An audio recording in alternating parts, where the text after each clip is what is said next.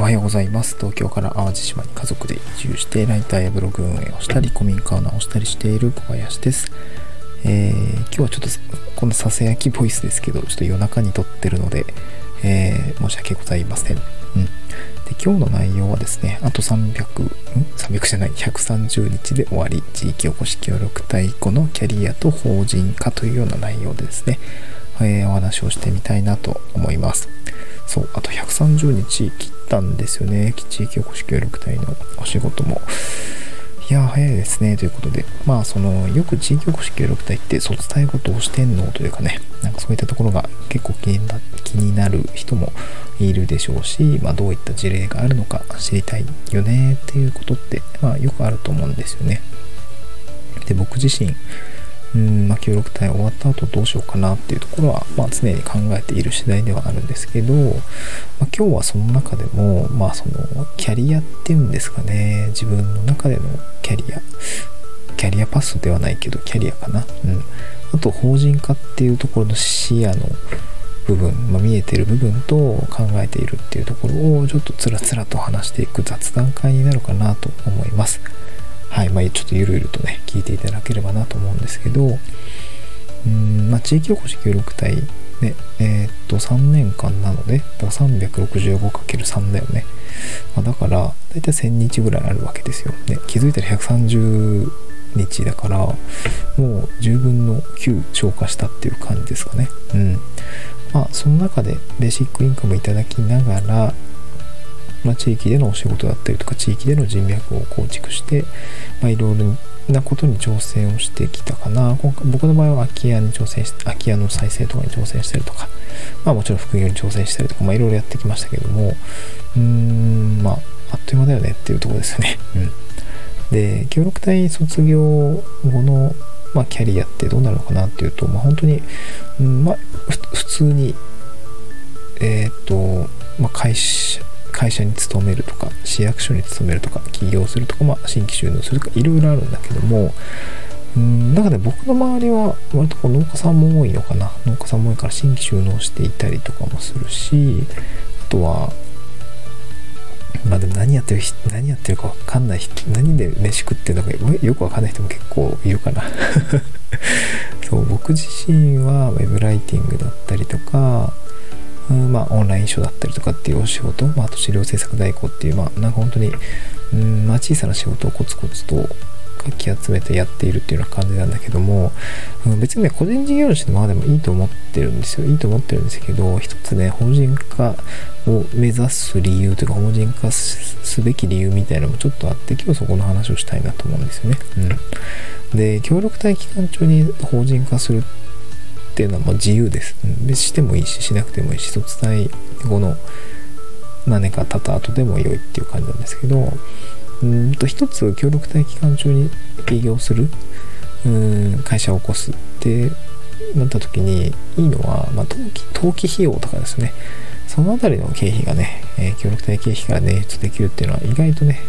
ちょっと最初ドカッとくるので、そのあたりはかなり便利なのかなと思うので、僕もそういうのを使って登記とかねしようかなとは思うんだけど、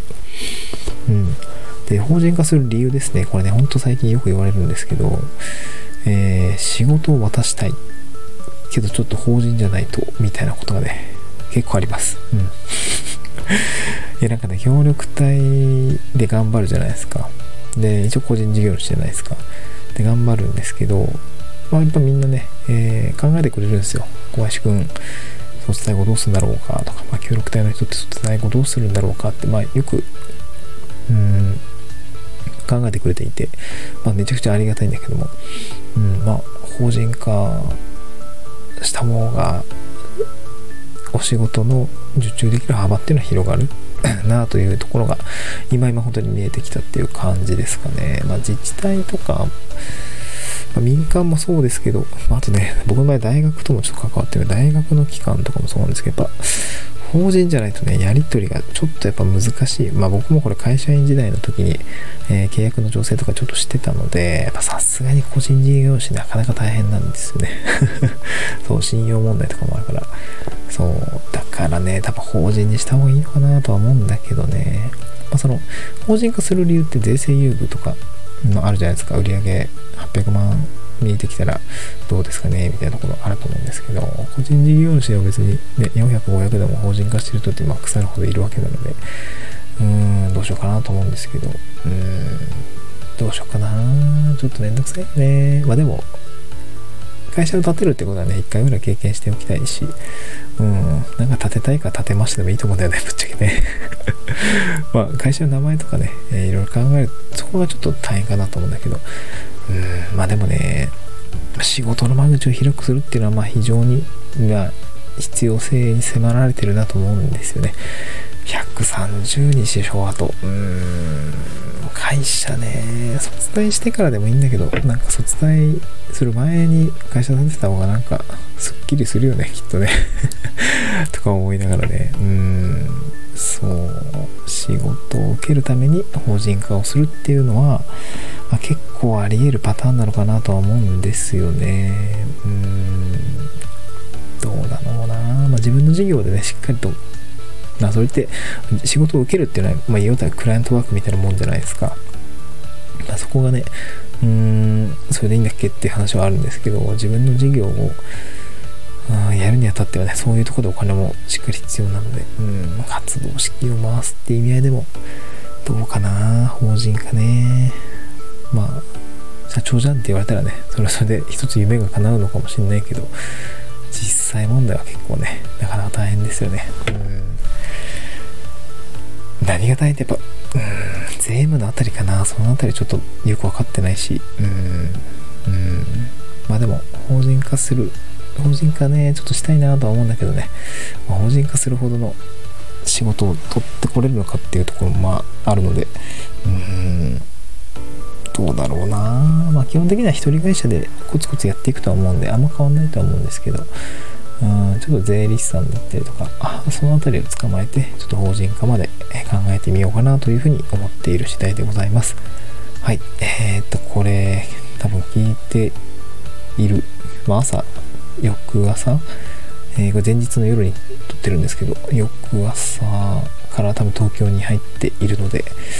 そう仕事だったりとか、まあ、友人の結婚式とかでね、東京に来ているので、ちょっと久々に4日間ほど滞在するので、ちょっと東京を満喫していきたいなと思います。美味しいね、食べたいご飯がちょっといくつかあるので、そのあたりとか、まあ、あとは友人に会ったりとかしながらですね、まあ、ちょっと東京滞在したいなと思います。ちょっと音声配信もね、ちょっと撮れる時に